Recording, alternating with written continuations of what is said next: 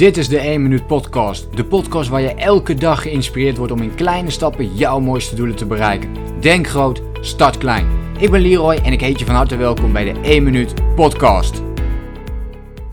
Gisteravond gaf ik een webinar, of eigenlijk beter een VIP Coach Call. Dus dat is een, een, uh, een VIP Coach Call. Dat is iets wat ik maandelijks organiseer voor de mensen in het uh, VIP-programma.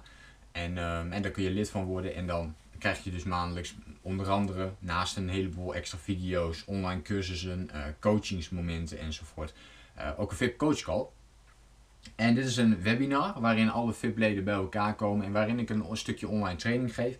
En een van de vragen daarin uh, kwam op een gegeven moment, we hadden het over vooral je to-do-lijstje en hoe je um, ook een soort van prioriteitenlijst kunt maken. Dus die twee dingen die zijn heel erg belangrijk om je to-do-lijst en je prioriteitenlijst uit elkaar te houden. Dus hoofdzaken van bijzaken te onderscheiden. En toen werd er gezegd van, ja, hoe belangrijk zijn eigenlijk je waarden, dus je kernwaarden, voor het maken van de beslissingen of om prioriteiten te stellen.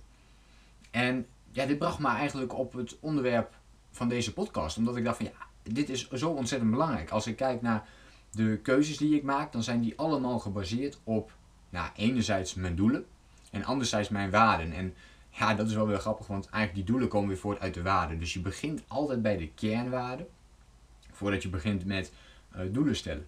Dus wat zijn jouw belangrijkste waarden? Ik heb voor mezelf vier waarden opgeschreven die voor mij heel belangrijk zijn. Dat zijn de vier dingen die uh, ja, essentieel zijn. Die kan ik ook makkelijk in mijn hoofd onthouden. En die staan op, op volgorde ook.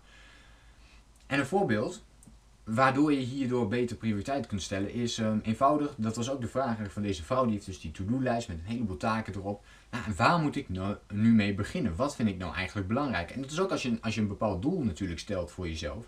Dan kun je jezelf ook die vraag stellen. En wat vind ik nou eigenlijk belangrijker om te doen? En dan is het goed om te kijken naar je kernwaarden. Dus de eerste vraag zou zijn: wat zijn je kernwaarden op dit moment. En als we dat onder de knie hebben, dan zouden we de volgende stap kunnen nemen. Een mooi voorbeeldje, praktijkvoorbeeldje. Stel je voor, je vindt uh, je gezondheid belangrijk. Dat is een van je belangrijkste waarden.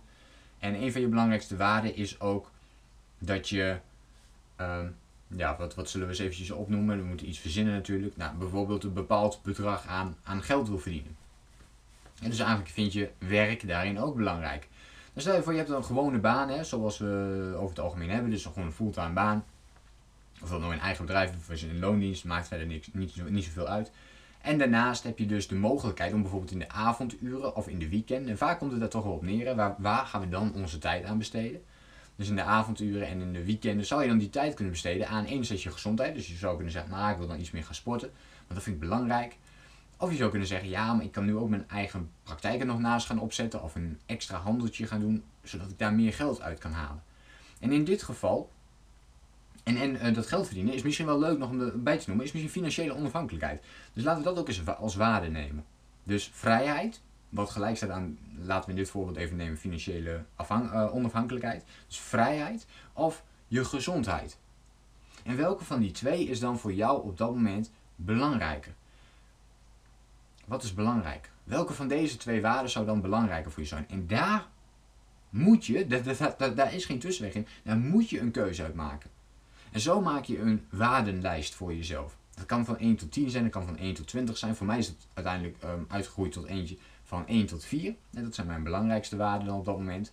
En dat doe ik vooral omdat ik het prettig vind om die dingen overal te kunnen benoemen. Dus als ik ergens ben, dan wil ik die vier waarden gewoon kunnen noemen. En, en 10, 20, dat, dat worden er al zoveel. Dus dan, dan moet je jezelf daar nog meer in trainen. Dat zal wel kunnen natuurlijk.